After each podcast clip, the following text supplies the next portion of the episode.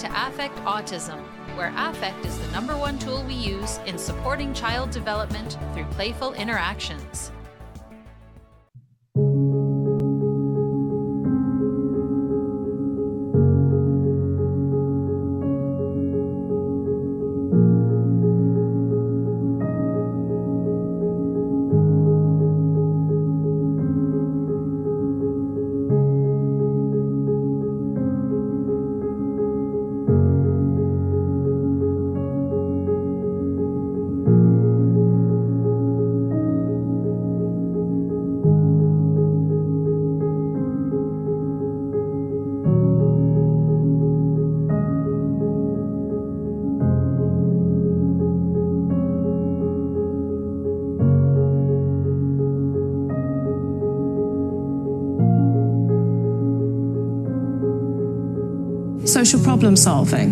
Emotional thinking, and dealing with change can all be really difficult for people on the autism spectrum. Critical Core provides a safe and fun environment to develop these skills, and it naturally taps into each child's inner drive. Playing Critical Core has helped me reduce my anger a lot, and it helps me understand how other people feel. After playing Critical Core, I feel like I've been able to understand people better and uh, feel like I'm able to listen to others easier. After playing Critical Core, he is happier. Um, I remember the very first time he sat at the circle and he said, That was awesome. That was the best hour and a half I ever had. We see our son come home with a smile on his face. Role playing games have been the cornerstone of our therapy work for the past seven years, helping teens and adolescents build valuable social skills. And now, we're ready to bring the amazing therapeutic benefits of intentional gaming to a wider audience with Critical Core. Game to Grow is a nonprofit organization, and every dollar from this project will go towards producing the game and then training and supporting the families and organizations who need it the most. And Critical Core is not just for autism. It's a great tool to introduce the creative and social benefits of role-playing games to everyone. So please be a part of Critical Core and help us spread the positive impact of role-playing games. Your help is essential, so pledge now. Hello, I am Daria Brown coming at you today with a podcast that Virginia Spielman and I have discussed doing for at least two years now about Critical Core, a tabletop role playing game scaffolded around the DIR floor time model. So I am thrilled to have the director of Critical Core, Virginia, here, and Game to Grow's founders, Adam Davis and Adam Johns. Welcome. Thanks so Thanks much for, for having us. us. So, Games to Grow is a nonprofit organization in Kirkland, Washington, just outside of Seattle. And Critical Core, as you saw in the introduction, invites children to share a world of fantasy, consequence, and social problem solving. And as you said in the video, Adam, it is accessible to those like me who know nothing about role playing games. Um, I thought I would just read a little blurb from your website uh, Critical Core combines modern, modern developmental therapies with the mechanics of tabletop role playing games to help kids connect with their parents, their friends, and the world around them. Players learn about communication and collaboration skills, develop frustration tolerance and emotional resilience, and build empathy for others, all while rolling dice and having fun. And as you saw in that YouTube video, it's also a place that allows players to take risks and discover who they are and I also learned that RPG stands for role playing game. So this is fabulous. Um, whose idea was it and how was it developed? I, th- I think it's it's largely safe to say that at least the idea was presented to us from Virginia. It was an Yeah, email. we all sort of we all sort of had the idea at the same time in different parts of the world, really. Um, but yeah, I stalked these guys um, for a while after um, realizing the potential of um, t- tabletop role playing games um, through trying to support my son with his social anxiety. But yeah, I these the, these two geniuses were already, and they're here on my screen. They were already, you know, thinking along these lines. They were already doing the work and wondering how can we bottle this. Um, so it has a fun origin story because you know it was a, a lot of people's brains at the same time which i think is usually a sign that we should do something So, So- as I as I understand it, Adam and Adam, you have been doing this type of work for about seven years, and so Well- it, do you want to describe a little bit about the history? It was seven years when that video was made. um, now, now it's it's over a decade actually. Adam Adam and I started. Uh, Adam Johns and I started using tabletop role playing games to help kids become more socially confident. Um, uh, 2011, I think it was uh, early 2011, and we sort of discovered this, the benefits of this, like a lot of us did, sort of on accident. Um, made this discovery and the connection that tabletop role playing games were this really amazing opportunity to help young people connect in a way that didn't feel like a social skills training program. Um, and so we started a small for profit company, just the two of us, called Wheelhouse Workshop. We ran that for a few years um, before we got the email from Virginia. And as as two people running a small organization, we could we could serve a, a certain number of youth every week. Uh, that Adam and I could could help while we were both had full time other jobs. I was a full time classroom teacher, and Adam Johns was a full time independent uh, individual counselor. So we had our full time jobs, and we're trying to build this system uh, where we could help kids and and youth. Really, I say kids, but I mean youth uh, up to the early twenties but but we we were struggling figuring out how we could expand larger than just what the two of us could do and then we received this email from virginia and i i should really find it and print it out and put it on the wall because it really was the beginning of critical core So uh, Virginia sends us this, this email, and in the meantime, Adam and I are looking into the possibility of of shifting and changing into a nonprofit so that we can take take and do more with our model. And it was such a, a great confluence. It was such a great uh, opportunity. Now we can the, the whole goal, the whole reason that we shifted into nonprofit is that we believe in the mission. We believe in the idea that these games can be a powerful tool, a powerful opportunity for growth, for for human connection uh, in so many important ways. And um, the the email from Virginia and getting started with Critical Core was also this this perfect opportunity to say we can create something that we can we can give we can get out into the world and help way more people both play role playing games, which we see as a, a tremendously valuable opportunity to connect with people on a on a wonderful human level and with with fun and engage, engagement, but also then to to bring that model of intentional use of these kinds of games for for helping to encourage that that sort of positive growth and change. Well, I know that my husband has been involved in role playing games since he was a child. It is his life. He owns a game store in town now. He is currently somewhere filming a Warhammer 40K video for YouTube with a friend of his who has a YouTube channel. He's the coach of Team Canada Warhammer. Um, he's full on in, and I know nothing about these games. But what I do know is that he's been waiting for the day that our son will be able to participate and experience the benefits of it because um, you know I've I've heard him say that it really helped him get through a lot of hard times as a kid. He moved around every few years and he's very introverted and and quiet, but it helped bring him out of his shell too and he has, you know, lifelong friends from from playing these games. So I'm I'm very aware of the benefits of it for sure. But I would love to um, hear from you, Virginia, about how DIR floor time informed the creation of this game, which is sort of where you and I originally connected through our interest in DIR floor time. Yeah, and I I think one of the things I want to emphasize as I start to answer this question is that um, this um, modality for supporting social confidence in young people um, is a natural fit. There's no forcing. It's not. Um, it's not. Uh, it's also not teaching. It's it's an alternative really to traditional social skills trainings because it's play for play's sake. And that's one of the first ways that I think it uh, resonates so strongly with the DIR floor time model.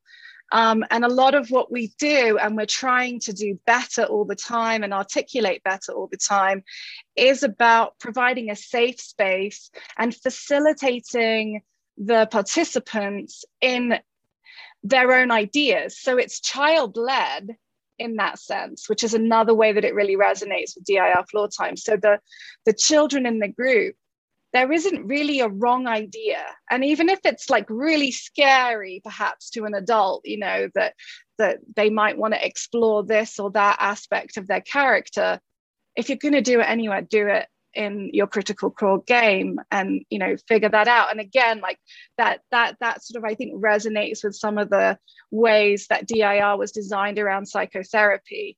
Um, i always remember um, oh gosh, now I can't even think of the name of the book, but the the the story of Stanley Greenspan telling the parent to let their child keep um, drowning the baby in the bath. Like, just let them do it, let them do it, see what happens, see what happens. And eventually, this child rescues the baby, and eventually, this child becomes nurturing towards the baby, but they had to work through um, that play scheme over a lot of time to really figure that out. And so, you know, we have built into the framework of critical core um, a, a, a roughly developmental approach. We're not trying to be linear. We're not trying to force children to meet certain milestones. But what we've got is a framework or some scaffolding for the, the adults applying the game that really is going to the idea is you know here's the space you're going to create for this child because they're currently working on impulse control or executive function or um, perspective taking. Um, so so it's developmental in that sense. It's child led we're, we're hoping to be more and more intentional about supporting each child's individual difference you know and that's a lot about resources of the person running the game but you know we're, all you know we're we're a bit i would say it's covertly suggested at the moment but you know and in some places more explicitly so but provide a trampoline let them go for a walk you know what can you do in your space that's an environmental modification and accommodation as well as changing how you use yourself and then of course it's relationship based. And, and one of the things we want most is authentic sincere relationships to form in the room. And and what was so interesting when i first met adam and adam which was september 2017 the, the september the 27th i think 2017 um, was that um, we were saying the same things but i was using dir floor time jargon and adam Davis was using um, drama therapy language, and Adam Johns was using uh, marriage and family therapy language. And but we were we, there was so much synchrony, and it was it was profound. Really, it was very very natural. I hope that answers your question. It does. And I loved a quote on your Kickstarter page uh, from a player called Nick who said, since I started playing, I think through stuff a lot more, which is funny because in the game, my character is kind of reckless. so that really brings to light, I think, the point you were trying to make, Virginia, which is what we talk about in in floor time is you know let the children explore uh, their emotions and and it's so it's it seems instinctual for parents to say. Oh, don't drown the baby or don't shoot those people or don't blow up that thing because it's wrong kind of thing but in play you know there are no there should be no consequences in play because that's how you figure out things in the real world. So i i, I like that point that you made. Um, and i i'm curious to hear more from adam or adam about the facilitator's role because it it says that um, you know you've made it accessible to people who have never played played role playing games, but it also is a tool for gamers as well. So um, people like my husband, I, I, I will get him on this once. Uh, I, I think he'll be motivated once our son is ready. Um, and you mentioned that it aligns uh, their games to provide specific support to autistic players, supported by the methods and strategies used by experts in the field. So maybe you could talk a, a little bit about that because not everybody will know that the rule set is adapted and streamlined from D&D's 5th edition open SRD. I have no idea what that means. But my husband would. So maybe you can talk a little bit about the facilitator's role and Virginia alluded to that a bit about how there can be so much variation. I, I think one of the things that that is is maybe so amazing about this, and one of the things that that uh, uh, all, all of us kind of discovered at the same time was if you're a person who has played role playing games and you propose the idea that like role playing games are great for your social enhancement. Uh, if you talk about that with anybody who plays role playing games, they, they pretty much will all say, "Oh yeah, of course," uh, because they know that it's already a social game. It's already a game where you're where you're telling stories and, and building collaboration together, and those things are are almost immediately obvious uh, to the people who are deep seated, who are who are really familiar with um, with role playing games and who play them regularly. And one of the things that we really wanted to do was to emphasize and create a rule set and create you know guidance for somebody who really has no idea what this looks like who has no idea how to jump in how to play something like this and can uh, create that make it more approachable and allowable and at its core what role-playing games are is that they are a, a chance to tell a story which you know virginia your, your example is so spot on because it's really about uh, the the kinds of stories that that kids play, the kinds of games and and play experiences that kids have, where they're playing house or they're playing you know playing with toys and they're telling stories sometimes about their life. And in many ways the foundation the the rule sets and the rules that are built into critical core are there for the facilitator for the adult much more than they are for the for the participants at the table. They're there to help the adult feel like there are rules to this world and there are things that they can do because that is a lot of the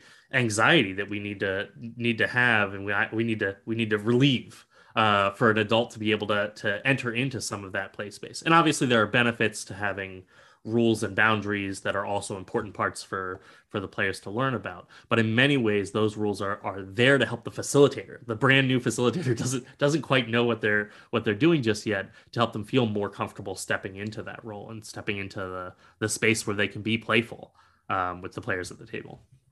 So as we designed Critical Core, we were we were looking at it as a beginner's box, to use the language from a lot of the other big name uh, role playing games out there. We're looking at it to become something that was accessible to not just neurodivergent players but also brand new facilitators. So um, around the same time that we were we were forming Critical Core as this sort of nascent idea, uh, uh, Game to Grow was uh, presenting keynote presenters actually at the Washington Association of Marriage and Family Therapy and we gave a presentation to an auditorium full of therapists about the life enriching magic of tabletop role playing games. And then they came up to us afterwards and said, Wow, this is amazing. Uh, you, you told stories about growth, and I want to do that. How, how do I get into this? And before Critical Core existed, our advice was, Well, go to your game store and uh, buy a game that sounds fun to you and then play it for, I don't know, six months uh, to learn the game and get good at it, and maybe find some friends that'll play with you.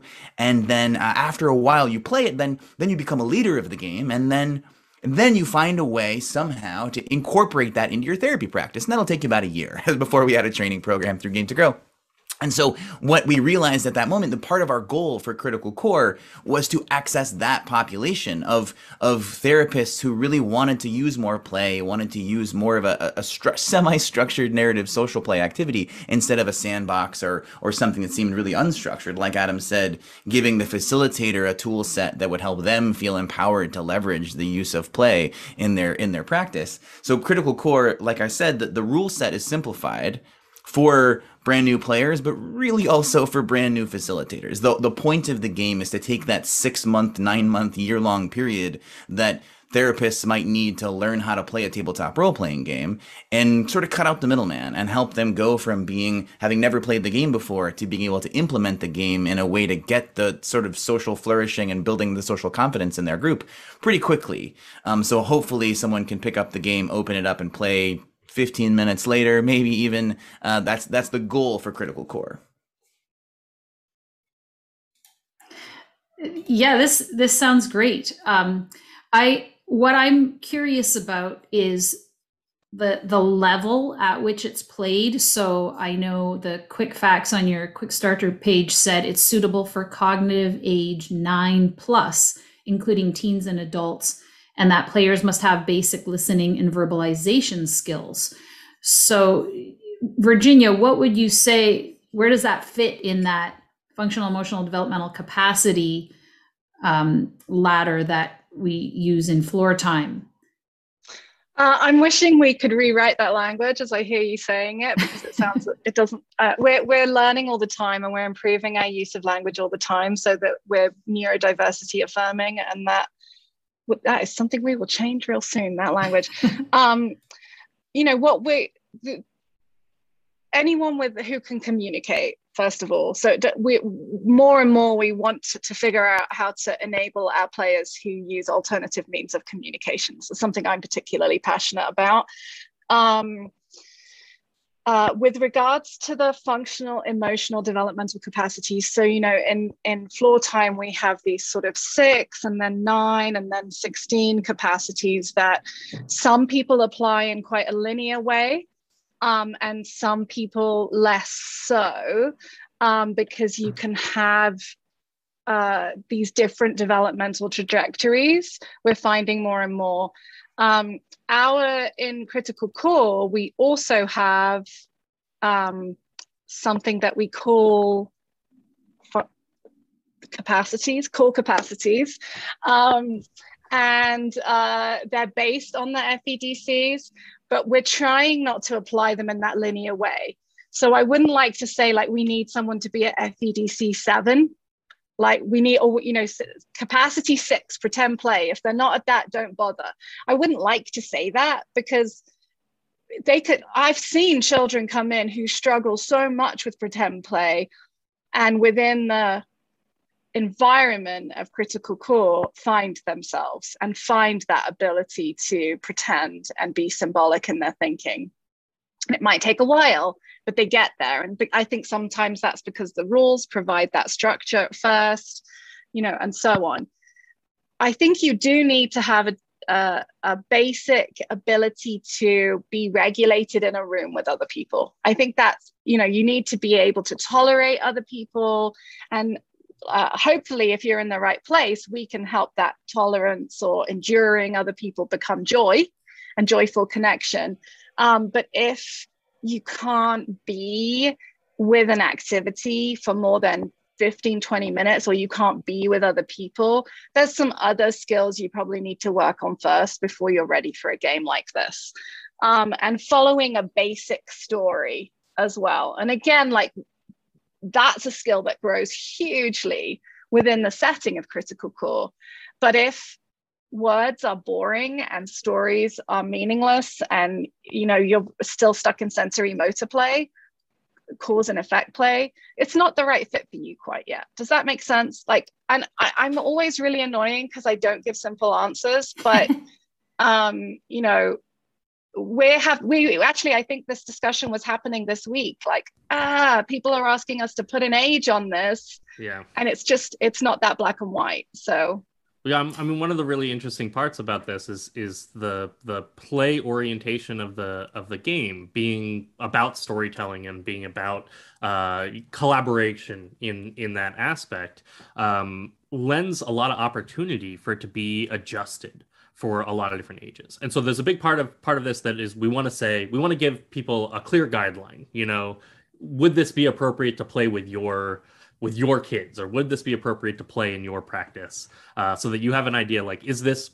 is this going to be helpful for me um, and and in that way you know using using age or using you know the the, the definitions that that virginia gave are, I suppose, an okay way to go about it. But we also have seen great and tremendous uh, growth and opportunity from facilitators who are using it with um, who are using uh, role-playing games in general and in some cases very specifically critical core with very young audiences with uh, audiences with uh, uh kids and players that have a, a wide uh, set of of um, various various uh, challenges they're bringing in for themselves. And so one of the really interesting parts about it is that we really want to encourage if you're a facilitator, if you're if you're running a group and you've got a group of kids that are able to to um, interact and be in a room together, you know their their particular challenges may be able to be scaffolded to be adjusted and that's a lot of what we designed the game to be able to help accommodate for so I'm just thinking on the spot here. I, am pretty sure my son at age 12 would not be ready for this type of game yet, but I'll I'll just give lay out a scenario and then you can sort of let me know what you think. So he has moved, he's developmentally jumped quite a bit since the start of the pandemic. He is able to sort of sit in a room with friends around some kind of activity if it remains engaging to him. The second it's not, he's out of there. So he is obsessed with Mario Kart and all Mario video games right now, which he just learned for the first time over the pandemic. So would he be able to like if like um I, I don't know how the game starts, but say you have to pick a character, he would say, I want to be Bowser or Toad or something like that. Is it that adaptable where you can gear it to because his other friend might want to be um Catboy from PJ Masks. Like they're still in that idea. Like they're they're not necessarily coming up with their own idea of a character, mm-hmm. but they're still referring to what show they like or what game they like. There's a great big smile on my face because this is one of my favorite things. Um, what what what we're doing? You, you asked the question earlier about the the facilitator's role here. And so much of our facilitator role, oftentimes it's an adult um, whose job it is largely is to be enthusiastic about the things that the youth are enthusiastic about in order to make relationships there. So if, if a young person comes in, maybe has never had an experience of an adult being authentically excited about the things that they're excited about, and a youth comes in and says, Can I be Bowser?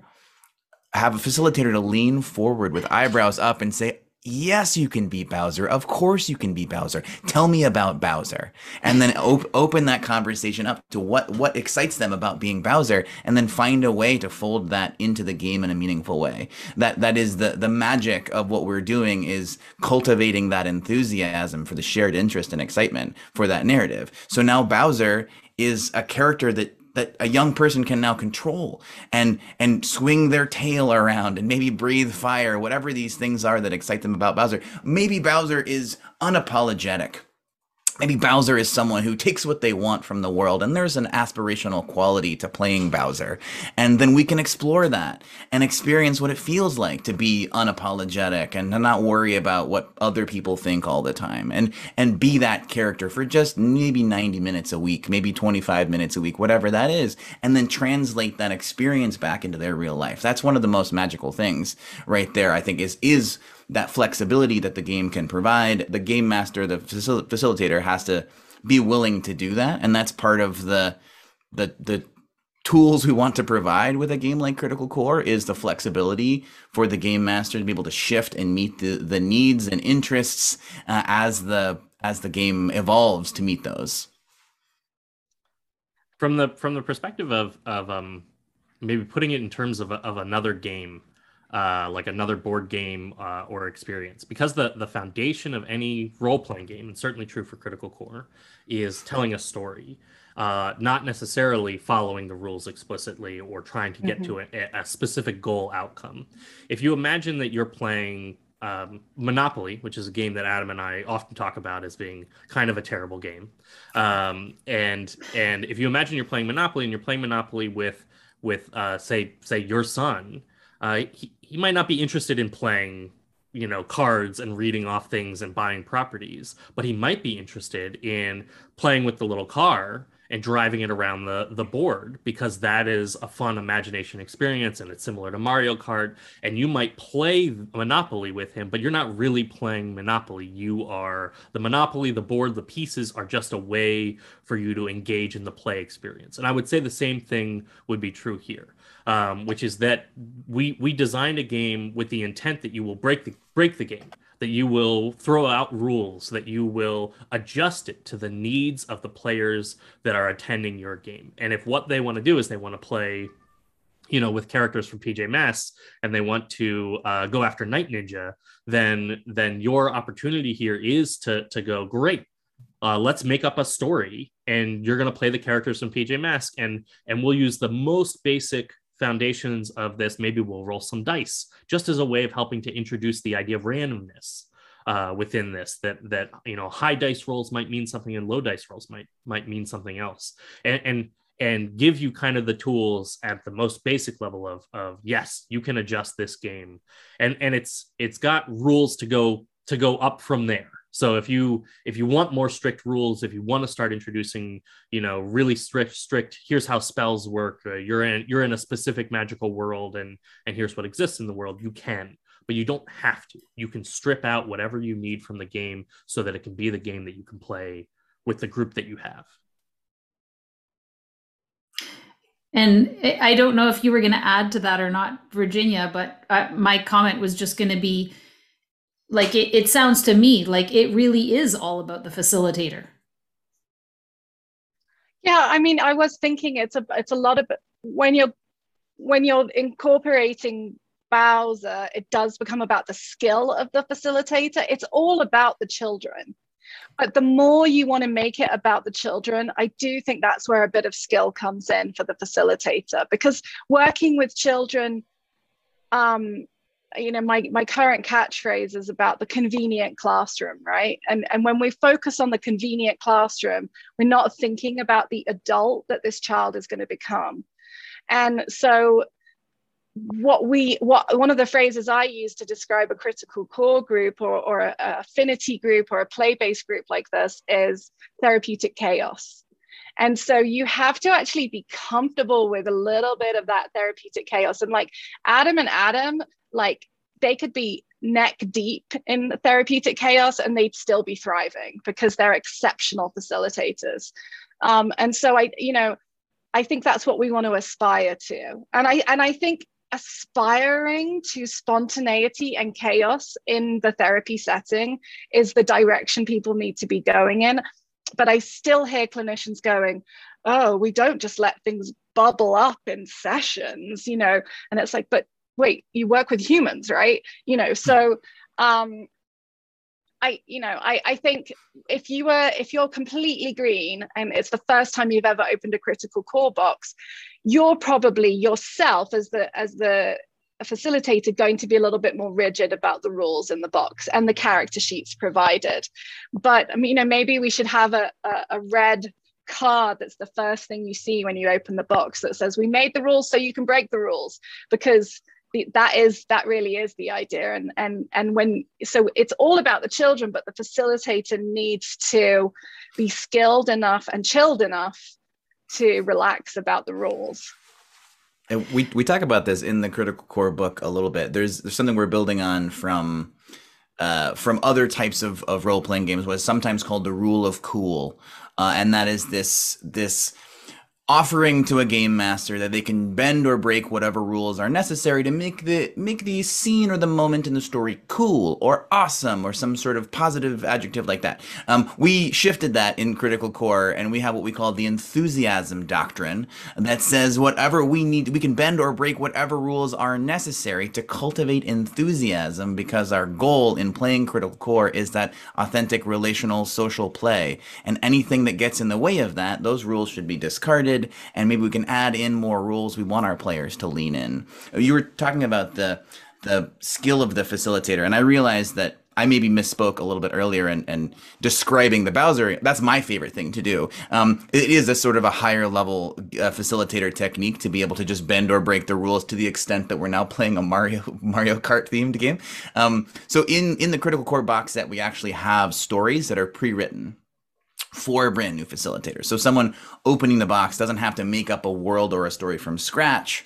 We actually have uh, in in the this rule set box of Critical Core, we've got a rule a basic rule set, which is a simplified role playing game. Then there's also the facilitator's guide, and that part can be adapted or modified to other games outside of Critical Core. Um, then there's also the modules, the stories that that the story t- that the game takes place in, and those stories are written such that they're they ideally can be run without too much uh, study ahead of time. Uh, they can be run with the players, and in those stories, every single scene is aligned with what Virginia was talking about earlier. Those critical core capacities. So we uh, we are where it's not a skills based training program. There's no teaching, but we still look at opportunities to build uh, the core capacities at, at different times in the in the game and the different way that the story can benefit or provide an opportunity to practice and reflect on those capacities. Do you guys offer training for facilitators for this game specifically or role playing games in general? Game to Grow has a, a full training program. We have a training program for therapists and for educators and for community members. So we have a training program for therapists where it's really aligned with treatment goals and outcomes. We have a, a training program for educators, which is looking more at classroom, some auxiliary activities, but ways to, to leverage the life enriching magic of tabletop role playing games in a classroom or educational setting. So some sometimes an after school program or before school, but sometimes straight up a history teacher and how they want to leverage games to support their learning outcomes. And then also the third training program uh, for community members is for people u- using the game in maybe recreational settings, maybe it's a game store, maybe it's a family who aren't really looking at the sort of treatment outcomes from therapists, more at uh, just generally building their community situation, uh, in- incorporating people's abilities to connect with each other. And would that be here under training Yes. on the website? Yeah. So I'll direct people to that at the blog post. For those that are listening on audio, I'm showing the gametogrow.org website, and you can see there's a training menu. And I just want to add, like, I, sorry, Adam. That's okay. Go ahead, Virginia. Well, I have, like, I've no conflict of interest in many ways with the game to grow stuff because I have benefited financially in the minus, not the plus. Um, but so I don't get any kickback for saying this, but um, it is exceptional training. And it's really, um, you hear the um, sort of responses from trainees, and they do feel equipped to really do this and take it on. They feel excited. Um, it's very, very thoughtfully put together. It's not just based on experience, but they, you know, they've got psychologists on their team who are, are really wonderful uh, clinicians, and so I, I, I, I can't wait till I can do it. I just have to find the time, and I'm always sending people over to do it. I think it's very high quality. Excellent. Yeah, I'll definitely put links to that um, on the blog post for sure. So, just along the lines of the quote unquote social skills, which I know Virginia and I will cringe because, you know, it's not about teaching social skills, but really about how to learn how to interact with other people successfully and how to communicate and and these kinds of things can't be taught they have to be experienced so let's talk a little bit more about that we we introduced it a little bit with that quote from nick from the youtube video and um, what he said you know his player was kind of reckless but in real life he was much more thoughtful what kinds of things have you guys seen from kids teens in young adults in your play groups I, I, would- there are such was- great stories. Yeah, sorry. I'm just I'm- gonna. I'm- I'm I not was. gonna I was. say- we like each other too much. It's a problem. hold, hold you me go. back. You go. Uh, um, I I'm not going to share a story, but I I you know one of the things I want to just add is um, it, we use the word learning in the sense that that's the purpose of play, that it's that that self-actualization sense of the word learning, and we use the functional, emotional, the core capacity pieces as a way of structuring it again for the facilitator because so many of the children and the young people that come into critical core settings have been deprived of opportunities where their communication styles were honored and where there was work that needed to go both ways. And so much labor is put on the autistic child to learn socially appropriate, da da da, whatever interaction skills. And that's this is not that. This is not that. And so this is a space where the the labor is on everyone equally, if not mostly on the facilitator, to to find that attunement and then to provide that space where there's play and repetition in a regulated way so that that child can grow as their authentic selves rather than be shaped or steered or um, molded into a certain way. Um, I just wanted to add that. Yeah, in in say a game to grow group, uh, our our goals are often usually we have specific goals. We, we we touch base with the parents, often with a with a therapist or a teacher to say what are the what are the goals that we're hoping to accomplish. But in many ways, the goals across all of the groups are very similar, which is that we want to help develop an appreciation for socialization in most of our players. And we have a lot of players that are attending groups that are socially isolated. They they don't have a lot of friend groups. Some of them have, have never had a friend. That has never been a, a part of their life. Um, and if we can provide an opportunity for them to have a space that they enjoy coming to, once a week that is a social experience and that they in that social experience get a chance to try out different approaches, get a chance to try out different things. They feel safe enough to test the waters in many different ways so that we can and that and they can cut, keep coming back um, even when when there are missteps in in some of those trials uh, that that is, mm-hmm. that is a, a, huge part of our goal that is a huge part of, of what we want and in many ways the the golden uh sort of um, a goal. The the the real the real um, nugget at the end of this is if we can get a, a, player to exchange a phone number with another player and hang mm-hmm. out outside of sessions. That's that's really what we're trying to get to is to give them the opportunity and appreciation of what it is to be social, what it is to have friends and have people that that like you for who you are, that want to be around you, um, and that you have now have an opportunity to go do that. And you don't necessarily need to come to our group in order to, to now have that experience. So in many ways that's that's really what we're aiming for. And we really want to create the play space uh, for you to then work on the skills necessary for you to get to that. We've had some parents say that coming to Game to Grow groups or playing Critical Core is like eating their vegetables without knowing they're eating their vegetables.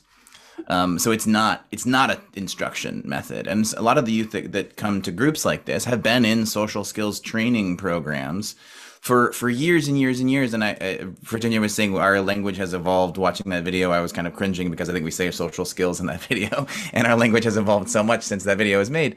Because what we're doing really is is an, an alternative to social skills training programs where like Virginia said, the, the burden is so much on a young autistic person to camouflage, to to wear a neurotypical mask and to fit in. And that can be just micro trauma after micro trauma after mm-hmm. micro trauma that just d- doesn't help them feel in any way prepared to authentically relate and socially flourish the way that we want them to socially flourish. So a lot of social skills training programs for our youth have helped them function but not flourish. They they know how to fit in. They know how to go to the bank teller. They know how to go to the grocery store, but not quite a way that helps them have meaningful social relationships. And a lot of the youth that we work with tend to be around the middle school age, which is where a lot of young young individuals get sort of noticed for needing a little bit of social support. Um, so some of them have been in, in a social skills training program for a few years before they come to a, a game to grow group. And a lot of them are also victims of, of peer victimization. A lot of them get bullied at middle school. Mm-hmm. Um, and my, my master's thesis was about, was on bullying and, and you can't always stop the bullying at school when we're playing critical core, right? I can't do anything about the school setting, but what we can do is help them build relationships and build support networks and the research will show you that regardless of the amount of peer victimization that happens at school, if you have a social network, if you have a friend, the actual long term impact of that peer victimization reduces.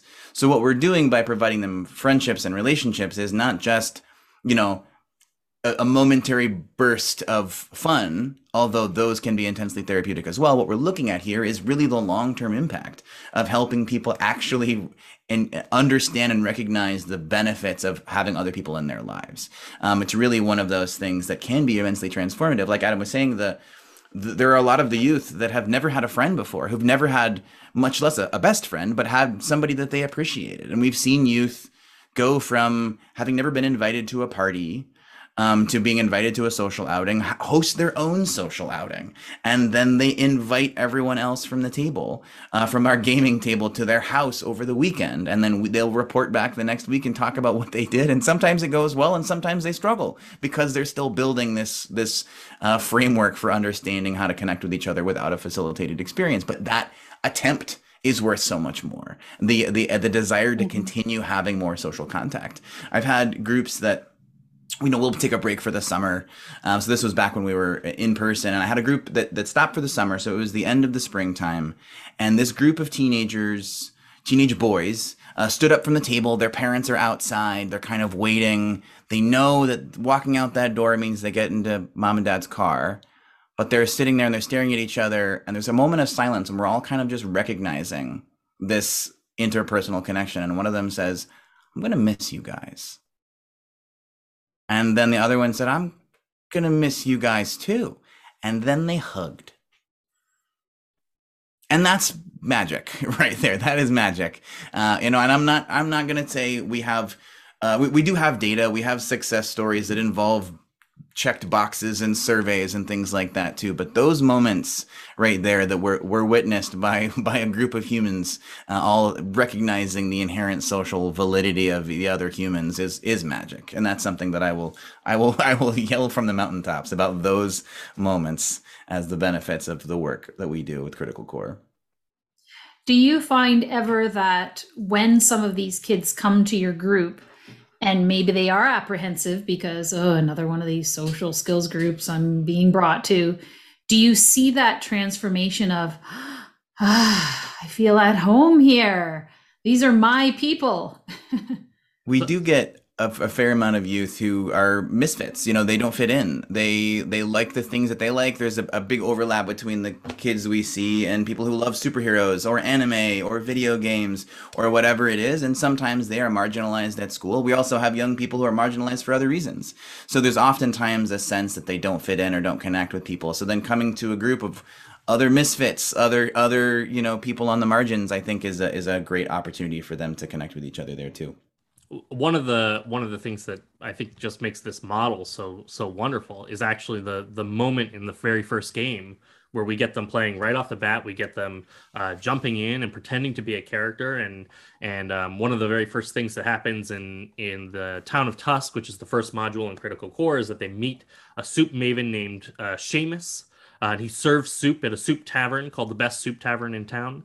And uh, as they come in and you play Seamus and you speak in a funny voice to them and you go, "Oh, hey, what can I do for you today?" and and you be Seamus in that moment, and they they'll give you a look, and they'll they'll go, "I want I want a soup," and Seamus will go, "Oh, what what kind of soup for you?" And they'll go, nothing soup and Seamus will go nothing soup I love nothing soup it's so light and airy and the play orientation suddenly is like i'm not here. They're not telling me how to make contact or uh, make eye contact or or mm-hmm. how to shake hands. I'm like talking to this guy and he's got a funny voice and and like this is pretty interesting. This is pretty fun.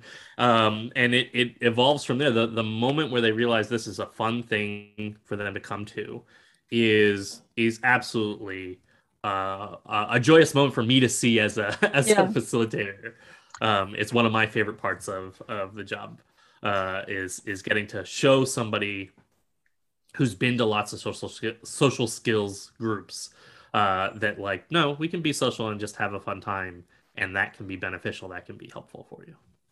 Do you guys do birthday parties we haven't yet. we have been we've we had several requests. Yeah. Several requests for birthday parties. I know I know a 14 year old who'd do some birthday parties.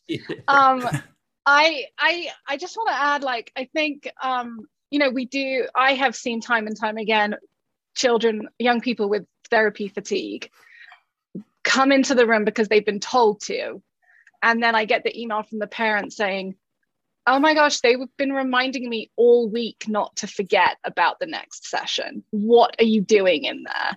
And so that's great because that that therapy fatigue is real and it's fair, and this is a real anathema to that.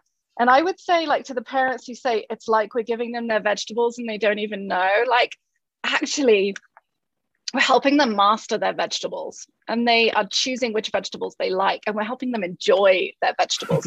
And it's like this this idea of like enjoying other people in your own way as the kind of core goal in a sense. And you know we called it critical core i called it critical core because i wanted to be a bit tongue-in-cheek about the concept of core deficits that uh, Baron Cohen um, talked about a lot with autism.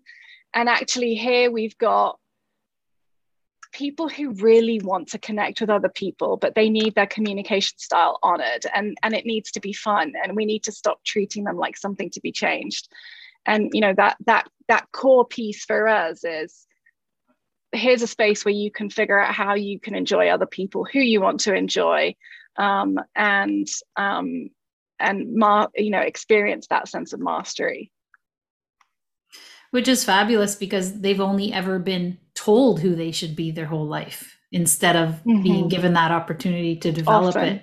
Yeah. Well, thank you guys so much for this podcast. I'm so glad we finally had a chance to get together and do it. Um, for people that are interested in this, do check out gametogrow.org.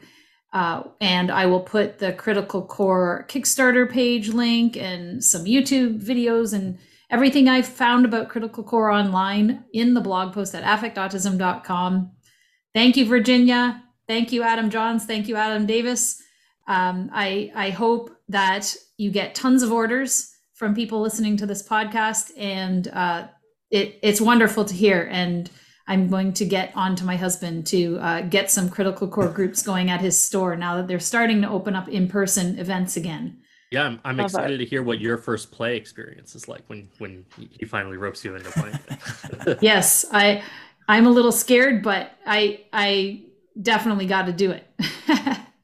yeah. I think it. you'll like it, Daria. Thank you so much for having us. Yeah, thank Thanks so a lot, much. guys. Hi, I'm Daria Brown, and I hope you're enjoying the podcasts at Affect Autism. Did you know you can get bonuses by becoming a member for as little as $5 US per month? Check it out at patreon.com slash affectautism. Thank you for your show of appreciation. Until next time, here's to affecting autism through playful interactions.